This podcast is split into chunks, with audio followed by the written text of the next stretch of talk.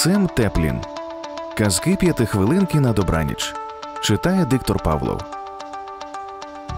Песик і кулька. Одного дня маленький песик повертався додому з ярмарку. У лапці він тримав велику червону кульку. Песик був дуже щасливий. Його тішили теплі промінчики сонечка, легенький вітерець.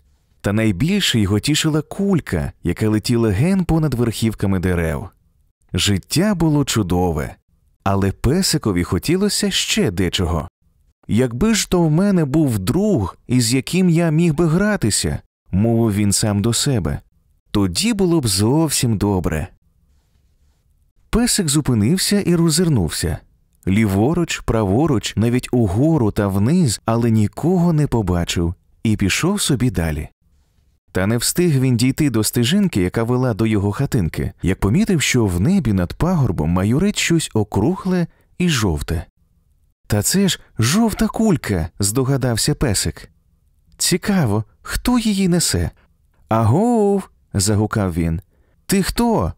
Але до протилежного боку пагорба було далеченько, тож відповіді песик не почув.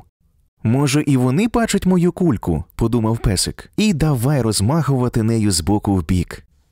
Йому було цікаво, чи щось від того зміниться, однак нічого не трапилося. Песик засмучено зітхнув. Що ж, спробував він себе заспокоїти, нічого страшного. Аж раптом він помітив, що жовта кулька почала рухатися. Вона хиталася з боку в бік так само, як і його кулька.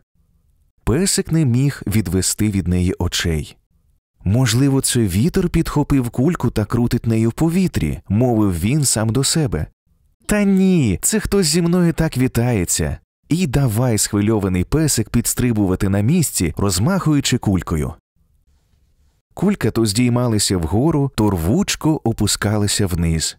І за мить песик з радістю помітив, що й жовта кулька рухається так само. Ура! загукав песик. Я тебе бачу. Але у відповідь знову не почув анічогісінько. Він ще трохи постояв на місці, міркуючи, що ж йому робити, і врешті у песика з'явилася чудова думка. Зачекай там. гукнув він і чимдуж побіг до своєї хатинки.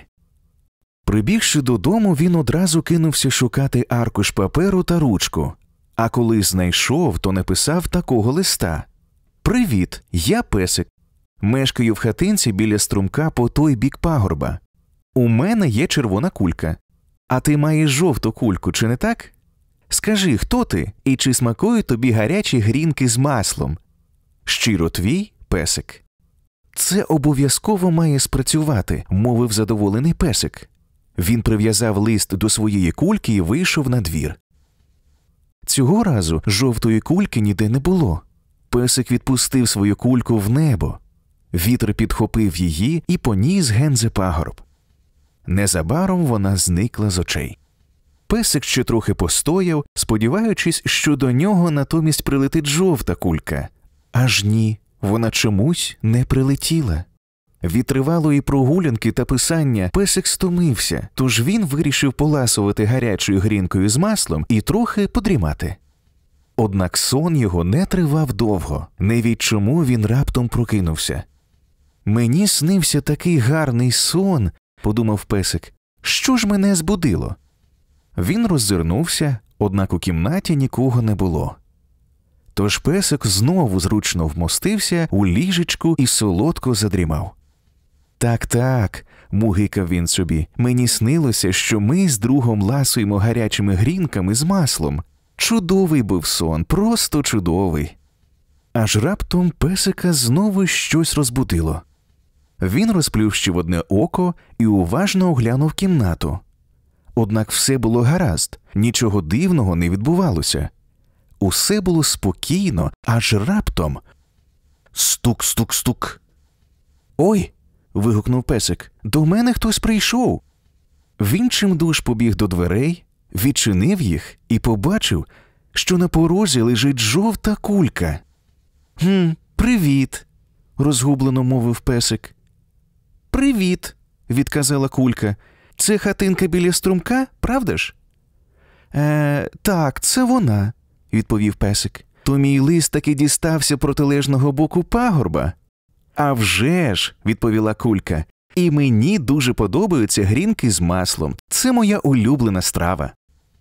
Я я ще ніколи не зустрічав кульку, яка б любила грінки, зауважив на це песик. Аж раптом кулька здійнялася в повітря, і з-за неї визирнула маленька мордочка з гострими вушками і тоненькими вусами.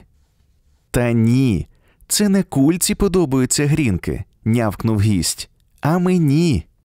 Ось так, мій любий друже, котик і песик стали ліпшими друзями.